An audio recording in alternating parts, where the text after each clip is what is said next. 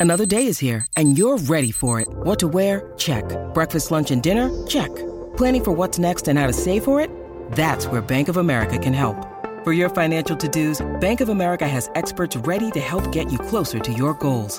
Get started at one of our local financial centers or 24-7 in our mobile banking app. Find a location near you at bankofamerica.com slash talk to us. What would you like the power to do?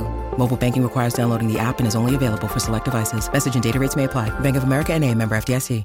You're listening to AFL Nation for Elders. When listing your property, think Elders Real Estate and Tyre Power, your matchday favourites for tyre safety. It is our pre-game show for Beaumont Tiles, so Beaumont's new Beaumont Max range starting at 20 bucks and our major partner is the TAC. Drink driving, chances are you will be uh, caught. Uh, we're about to chat to Sam Frost in the box. I need to give a quick uh, little pug uh, to uh, Beaumont's, of course, uh, tilers. If you uh, the buying team have created the best value tile range ever. It's called Beaumont Max. Tiles from 20 bucks, subways from 30 bucks, everyday savings with Beaumont Max. Drop into one of over 115 stores. Be helped by the best. You'll be happy you chose Beaumont's. Quick update at Marvel Stadium. After the early jump, the Eagles just been pegged back here. 6 5 41. The Dogs uh, 4 2 26 are in the uh, second quarter. All square in the VFL game. Uh, for the Melbourne fans out there, Casey and the Brisbane Lions 57 apiece. Uh, almost at three quarter time. Well, we spoke to Greg Stafford a little earlier inside the Melbourne coach's box. Uh, great to have a, a player perspective. Uh, injured at the moment. You'd love to be out here today on a beautiful day for footy at the MCG. But Sam Frost, good to have you in the box. Yeah, thanks for having me. Just take us through sort of the injury uh, status and where you're at. Yeah, so it's uh, I, I hurt my foot a little bit in Yeah. the pre-season, and it's just been lingering all year. Try to uh, get a bit of a break going into the bye, and had a good result, and it just has has hung around. So um, had a look at it, and it's just uh, one that's not really worth worth pushing towards the end of the year.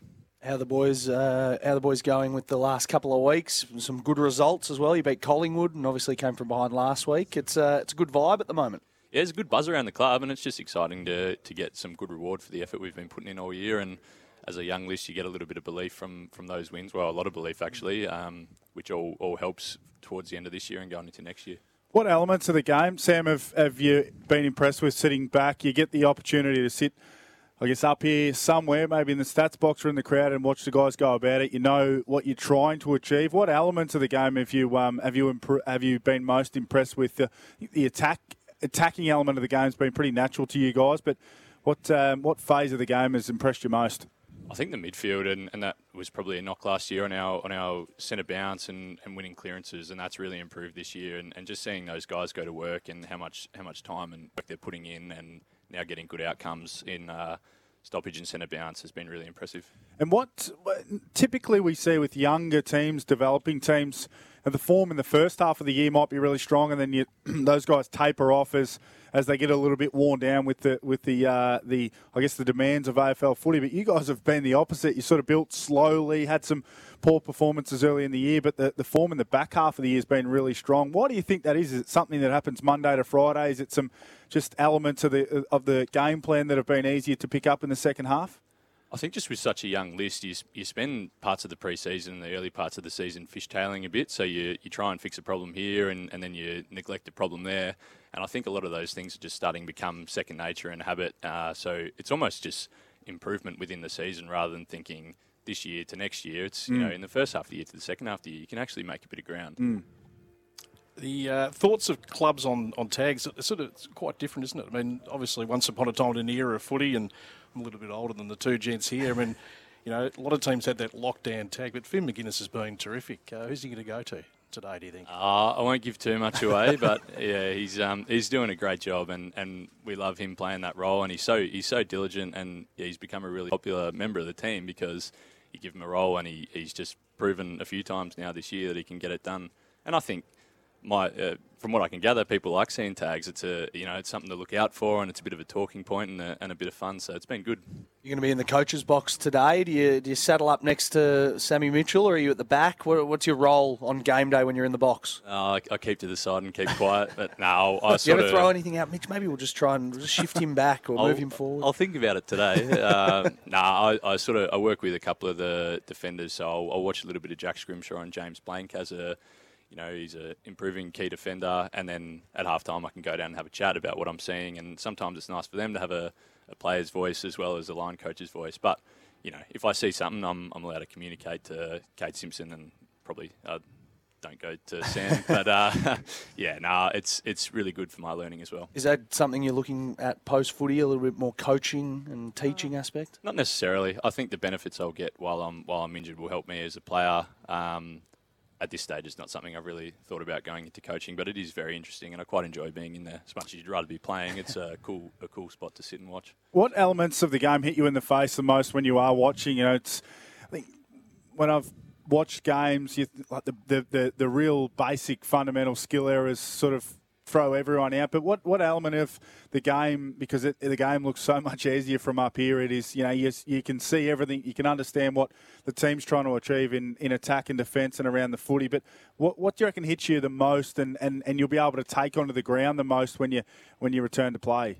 Uh, yeah, I think identifying trends in the game is probably the main thing where, particularly with our, our leaders in our sort of emerging leadership group, um, trends of the game and, and how to deal with them at the time rather than waiting for a message to come down or rather than waiting till three goals becomes four goals and five goals, mm. being able to address it at the time, know what the team needs. So that's something that Sicily is very strong at naturally. Yeah. Um, and that's something that um, I, I learn every week I'm in the box.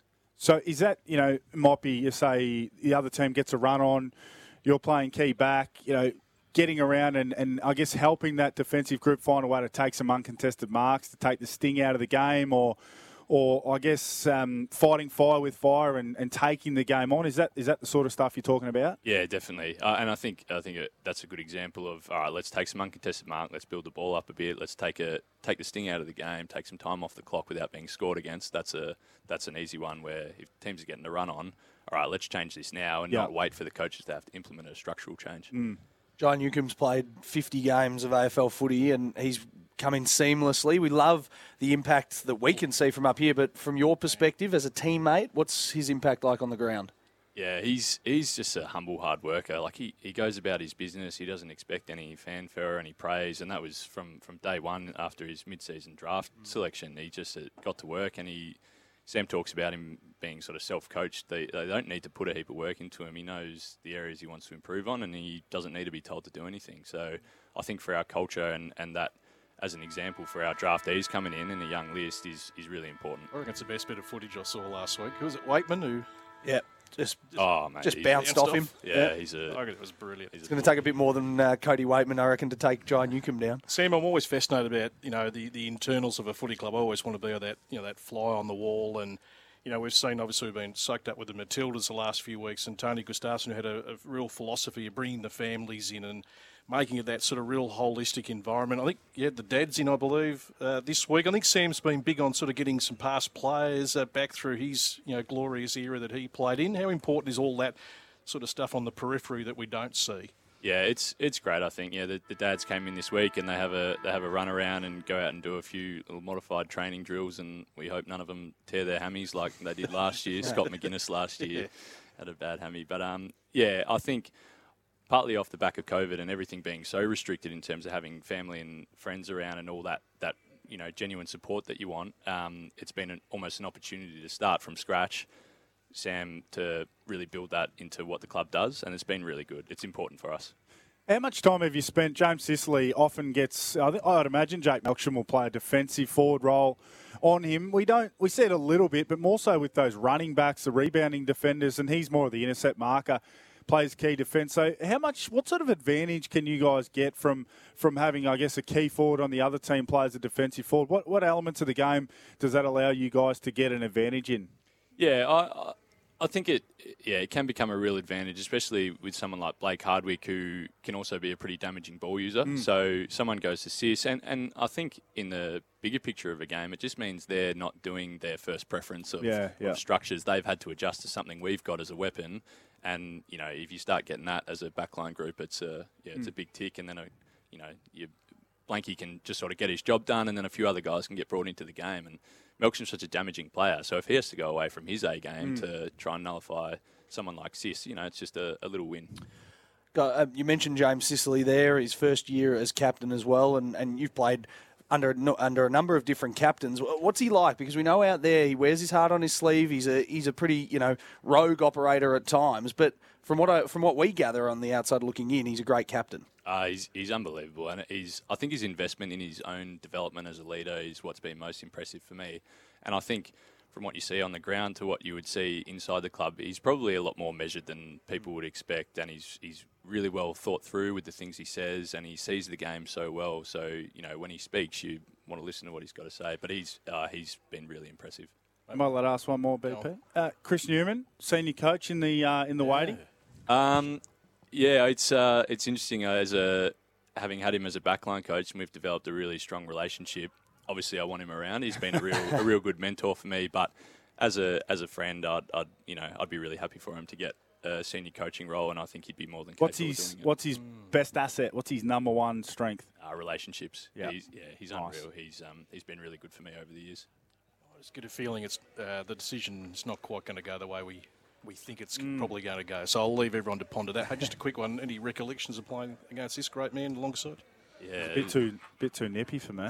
get, getting out the back and kicking plenty of goals against the Melbourne defence. Uh, no, they were they were a few few tough times. Yeah, no. You know, you, you're, you're getting old if you've played against uh, against me. I'm uh, 34. So what are you? 29? Tell Um, me I'm, you're still in your I'm 20s. 30 this month, so I'm, I'm getting there. Feeling Hang on to it for as long as you can. yeah, no. We'll, Hey, Sam, good luck with the injury. Thank you very Uh, much. Your team has been great to watch and uh, taken some good scalps here at the MCG, so we hope for a really competitive game, but uh, best of luck. yeah, thanks for the chat. Oh, mate. Sam Frost uh, popping in from uh, the Hawks. We'll take a break on uh, AFL Nation. JD, quick update at Marvel Stadium. Yeah, five four thirty four the Bulldogs, six six forty two. Make that seven six forty eight. Oh, they just the keep- Eagles. They just keep kicking one when they need one. around the certainly grounds do. for Chemist Warehouse. Uh, we'll come back and ponder a bit more of what uh, Saturday brought us in the world of footy and look ahead to round 24. Geez, so much to play out in this incredible season. Uh, sun blazing at the G, Melbourne and Hawthorn, not too far away.